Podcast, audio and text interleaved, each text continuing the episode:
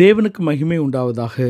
மத்திய ஒன்பதாம் அதிகாரத்திலும் மார்க்கு ரெண்டாம் அதிகாரத்திலும் ஒரு திமிர்வாதக்காரனை நான்கு பேர் சுமந்து இயேசுவின் இடத்தில் கொண்டு வருகிறார்கள். மார்க்கிலே இயேசு இருந்த அந்த வீடு உள்ளே நுழைவதற்கு ஏது இல்லாது இருந்ததினாலே அதன் மேல் வீட்டை திறப்பாக்கி அங்கே இயேசுவின் அண்டையிலே அந்த திமிர்வாதக்காரனை அந்த நாலு பேரும் இறக்கினதை அங்கே குறிப்பிடுகிறார்.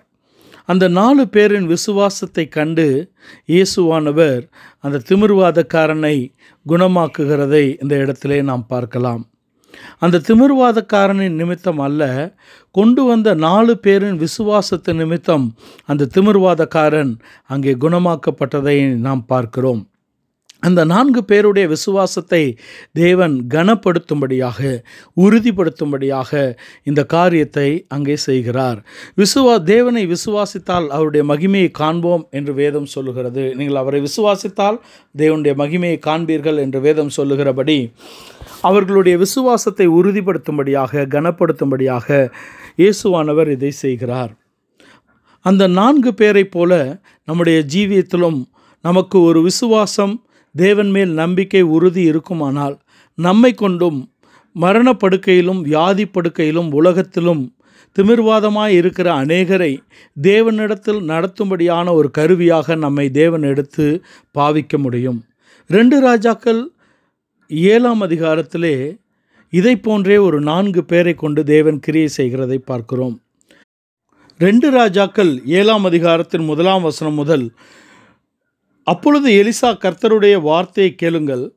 நாளை இந்நேரத்தில் சமாரியாவின் வாசலில் ஒரு மரக்கால் கோதுமை ஒரு சேக்கலுக்கும் ரெண்டு மரக்கால் வார்கோதுமை ஒரு சேக்கலுக்கும் விற்கப்படும் என்று கர்த்தர் சொல்லுகிறார் என்றான்.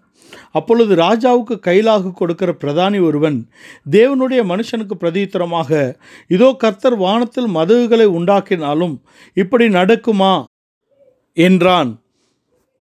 உன்னுடைய கண்களினாலே அதை காண்பாய் ஆனாலும் அதிலே சாப்பிட மாட்டாய் என்றான். ஒரு கொடிய பஞ்சத்தின் காலம் சீரியர்கள் இஸ்ரவேலரை முற்றுகையிட்டிருக்கிறார்கள்.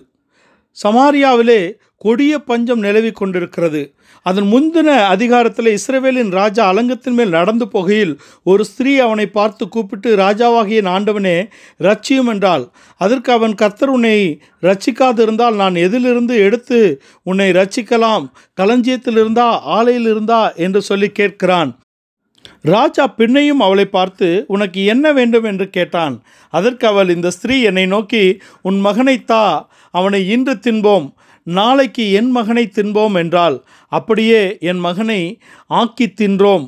மறுநாளிலே நான் இவளை நோக்கி நாம் உன் மகனை தின்ன அவனை தா என்றேன். அவள் தன் மகனை ஒழித்து விட்டாள் என்றாள். ஒரு கொடிய பஞ்சத்தின் நாள். தன் பிள்ளைகளை ஸ்திரீகள் சமைத்து சாப்பிட்டார்கள் என்று சொல்லக்கூடிய ஒரு கொடிய பஞ்சத்தின் நாள். இப்படி ஒரு தருணத்திலே நான்கு குஷ்டரோகிகள் பட்டணத்துக்கு வெளியே இருக்கிறார்கள். நாம் பட்டணத்துக்கு போனாலும் அங்கே பஞ்சத்தினால் சாவோம். இங்கே இருந்தாலும் சாவோம். நாம் எதிரியுடைய பாளையத்துக்கு போவோம். அவர்கள் நம்மை உயிரோடே வைத்தால் பிழைப்போம். இல்லாவிட்டால் அவர்கள் கொன்று போடட்டும் சாகலாம் என்று சீரியருடைய இராணுவத்திற்கு போக இருட்டோடே எழுந்து போகிறதை ஏழாம் அதிகாரத்திலே பார்க்கிறோம். அவர்கள் போய் சீரியருடைய பாளையத்தை பார்க்கும் பொழுது அங்கே ஒருவரும் இல்லை. அதனால் அந்த குஷ்டரோகிகள் அந்த பாளையத்தின் முன் மட்டும் வந்து ஒரு கூடாரத்துக்குள் பிரவேசித்து அங்கே இருக்கிற பொன்னையும் வஸ்திரங்களையும் எடுத்து ஒழித்து வைத்து அந்த அங்கே இருக்கிறவைகளை சாப்பிடுகிறார்கள். மற்றொரு கூடாரத்துக்குள் பிரவேசிக்கிறார்கள். அப்பொழுது அவர்கள் ஒருவரை ஒருவர் நோக்கி நாம் செய்கிறது நியாயமல்ல. இந்நாள் நற்செய்தியை அறிவிக்கும் நாள். நாம் மௌனமாய் இருந்தால் பொழுது விடியும் மட்டும் காத்திருந்தால் குற்றம் நம்மேல் சுமரும். இப்போதும் நாம் போய் ராஜாவின் அரண்மனையாருக்கு இதை அறிவிப்போம் வாருங்கள் என்றார்கள். அப்படியே அவர்கள் வந்து பட்டணத்தின் வாசலில் காவலனை நோக்கி கூப்பிட்டு நாங்கள் சீரியர் பாளையத்துக்கு போய் வந்தோம். அங்கே ஒருவரும் இல்லை. ஒரு மனுஷனுடைய சத்தமும் இல்லை. கட்டியிருக்கிற குதிரைகளும் கழுதைகளும் கட்டியிருக்கிறபடியே இருக்கிறது கூடாரமும் அப்படியே இருக்கிறது என்று அறிவிக்கிறார்கள். அப்பொழுது அவ் வாசல் காக்கிற மற்றவர்களை கூப்பிட்டான். அவர்கள் உள்ளே போய் ராஜாவின் அரண்மனையாருக்கு அதை அறிவித்தார்கள். அப்பொழுது ராஜா ராத்திரியில் எழுந்து தன் ஊழியக்காரரை நோக்கி சீரியர் நமக்கு செய்கிற காரியத்தை உங்களுக்கு தெரியப்படுத்துகிறேன். நாம் பட்டினியாக இருக்கிறோம் என்று அவர்கள் அறிவார்கள். ஆகையால் நாம் பட்டணத்திலிருந்து புறப்பட்டு போனால் நம்மை உயிரோடே பிடித்து கொண்டு பட்டணத்துக்குள் பிரவேசிக்கலாம் என்று எண்ணி அவர்கள் பாளையத்தை விட்டு புறப்பட்டு வெளியே ஒழித்து கொண்டிருக்கிறார்கள் என்று சொல்லுகிறான். ராஜா பயந்திருக்கிறான். ஒரு அவநம்பிக்கையான ஒரு காலகட்டம். பஞ்சம் எதிரிகளால் முற்றுகையப்பட்டிருக்கிறார்கள் ஆனால் குஷ்டரோகிகளாகிய நான்கு பேரை கொண்டு ஒரு சுவிசேஷம் அங்கே அறிவிக்கப்படுகிறது. இந்த நான்கு பேரை கொண்டு தேவன் அங்கே கிரியை செய்கிறதை பார்க்கலாம். மூன்றாவதாக உடன்படிக்கையை சுமக்கிற ஆசாரியர்களுடைய பாதங்கள் யோர்தானிலே பட் பட்ட மாத்திரத்தில் யோர்தான் பிரவாகித்து வருகிற யோர்தான் ரெண்டாக பிரிந்ததை நாம் பார்க்கிறோம். யோசுவாவின் புஸ்தகம் மூன்றாம் அதிகாரத்திலே பதிமூன்றாம் வசனத்திலே பிரவாகித்து வருகிற யோர்தானிலே ஆசாரியர்கள் பெட்டியை சுமந்து வருகிற ஆசாரியர்களுடைய பாதங்கள் பட்ட மாத்திரத்தில் அந்த யோர்தான் ரெண்டாக பிரிந்து விட்டது.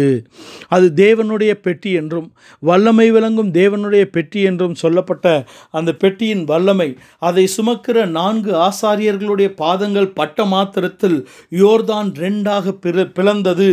அங்கே இஸ்ரவேலர்கள் தாண்டி தங்களுடைய சுதந்திரத்தை யோர்தானை கடந்து தங்கள் சுதந்திரத்தை சுதந்திரித்து கொண்டார்கள் என்பதை நாம் இந்த இடத்திலே பார்க்கிறோம். கலாத்திய நிருபக்காரர் இதை குறித்து சொல்லும் பொழுது நாங்கள் கிறிஸ்துவின் அச்சடையாளங்களை எங்கள் சரீரத்திலே தரித்திருக்கிறோம் என்று சொல்லுகிறார். கிறிஸ்துவின் அச்சடையாளங்களை தரித்த ஆசாரியர்கள் கிறிஸ்துவுக்காக உண்மையாய் இருக்கக்கூடிய ஆசாரியர்களுடைய பாதங்கள் பட்ட பொழுது யோர்தான் போன்ற பிரச்சனைகள் விலகி போகிறதை பார்க்கிறோம். கடைசியாக பரிகரிக்கக்கூடிய சத்துரு மரணமே என்று ஒன்று குறைந்தர் பதினைந்தாம் அதிகாரத்திலே பவுல் சொல்லுகிறது போல மரணம் போன்ற பயங்கரமான காரியங்கள் இருக்கும் பொழுதும் ஆசாரியர்களுடைய பாதங்கள் அந்த பெட்டியை சுமக்கிற ஆசாரியர்களுடைய பாதங்கள் பட்ட மாத்திரத்தில் யோர்தான் போன்ற காரியங்கள் அங்கே விலகி போகிறதை நாம் பார்க்கிறோம். நான்கு பேருடைய விசுவாசத்தினாலே ஒரு பிணியாளி அங்கே குணமாக்கப்படுகிறான். நான்கு பேரை கொண்டு தேவன் ஒரு சுவிசேஷத்தை சொல்லி அங்கே பஞ்சத்திலே இருந்த ஒரு தேசத்தை அவர் பாதுகாக்கிற தம்முடைய தேசத்தையும் தம்முடைய ஜனத்தையும் பாதுகாக்கிறதை நாம் பார்த்தோம். அங்கே யோசுவாவின் புஸ்தகத்திலே நான்கு ஆசாரியர்களுடைய பாதங்கள் பட்டபொழுது யோர்தான் போன்ற மரணம் போன்ற அந்த சத்துருவை அவர்கள் ஜெயித்து அங்கே அவர்கள் அந்த இடத்தை தாண்டி தங்களுடைய வாக்குதத்த தேசத்தை சுதந்திரத்தை கொண்டதை நாம் பார்க்கிறோம். அதை போலவே தானியலின் புஸ்தகம் தானியல் எழுதின தீர்க்கதரிசியின் புஸ்தகம் ரெண்டாம் அதிகாரம் பதினேழு பத பத்தொம்போது வசனங்களிலே அந்த சகோதரர்கள் யூத வாலிபர்கள் தங்களுடைய சோதனைகளை எப்படி ஜெயித்தார்கள் என்று அங்கே வரையறுக்கப்பட்டிருக்கிறதா? சாத்ராக் மேஷா காபேத் நேகோ தானியல் சகோதரர்கள் அங்கே வைக்கப்பட்ட சிலைகளை அவர்கள் வணங்கவில்லை. தங்கள் தேவனுக்காக அவர்கள் வைராக்கியம் காண்பித்தார்கள். அவர்கள் விசுவாசத்தில் உறுதியாக இருந்தார்கள். ராஜா அவர்களை கேட்டபொழுது அவர்கள் சொல்லுகிறார்கள் ராஜாவே நீர் அறிய வேண்டியது. எங்களுடைய தேவன் எங்களை தப்புவிக்க வல்லவராக இருக்கிறார். அவர் எங்களை தப்புவித்தாலும் அவர் எங்களை தப்புவியாமல் போனாலும் நாங்கள் இந்த சிலையை வணங்க மாட்டோம் என்று தங்களுடைய விசுவாசத்தில் உறுதியாய் அறிக்கை செய்ததினாலே அங்கே தேவன் அந்த நான்கு பேரை கொண்டு பெரிய காரியங்களை செய்தார். அக்னி அவர்களை மேற்கொள்ள முடியவில்லை சிங்கம் அவர்களை மேற்கொள்ள முடியவில்லை. அவர்களுடைய விசுவாசத்தை தேவன் கனப்படுத்தினதை பார்க்கிறோம். நாம் அழைக்கப்பட்டிருக்கிற அழைப்புக்கு பாத்திரவான்களாய் நடந்து கொண்டு நம்முடைய விசுவாசத்தை தொடங்கினவர் தேவன்.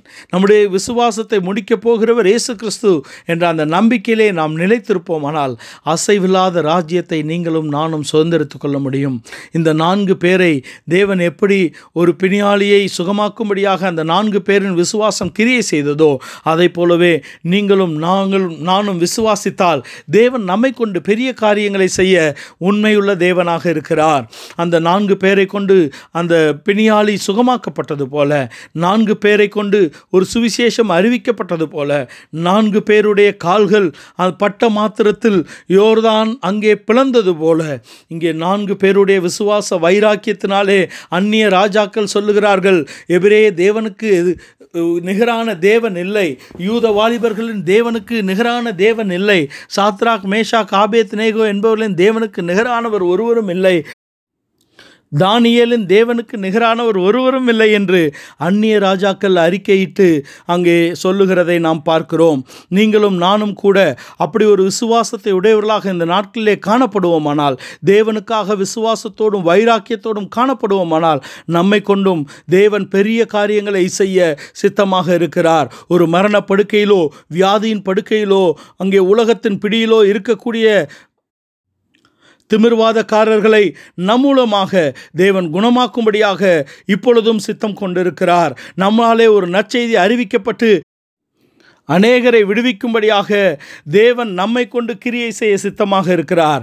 நீங்களும் நானும் அப்படிப்பட்ட ஒரு விசுவாசத்தை உடையவர்களாக விசுவாசத்தில் உறுதியுள்ளவர்களாக தேவனுக்காக வைராக்கியம் பாராட்டுகிறவர்களாக நாம் காணப்படுவோமானால் நம்மை கொண்டும் தேவன் பெரிய காரியங்களை செய்வார். இந்த நாளிலே அப்படிப்பட்ட ஒரு விசுவாசத்தின் வர்த்தனைக்காக நாம் தேவனை நோக்கி பார்ப்போம். சொல்லப்பட்ட சத்தியங்களுக்கு நம்மை ஒப்பு கொடுப்போம் தேவன் பெரிய காரியங்கள் செய்வார். கத்தர் உங்களை ஆசிர்வதிப்பாராக.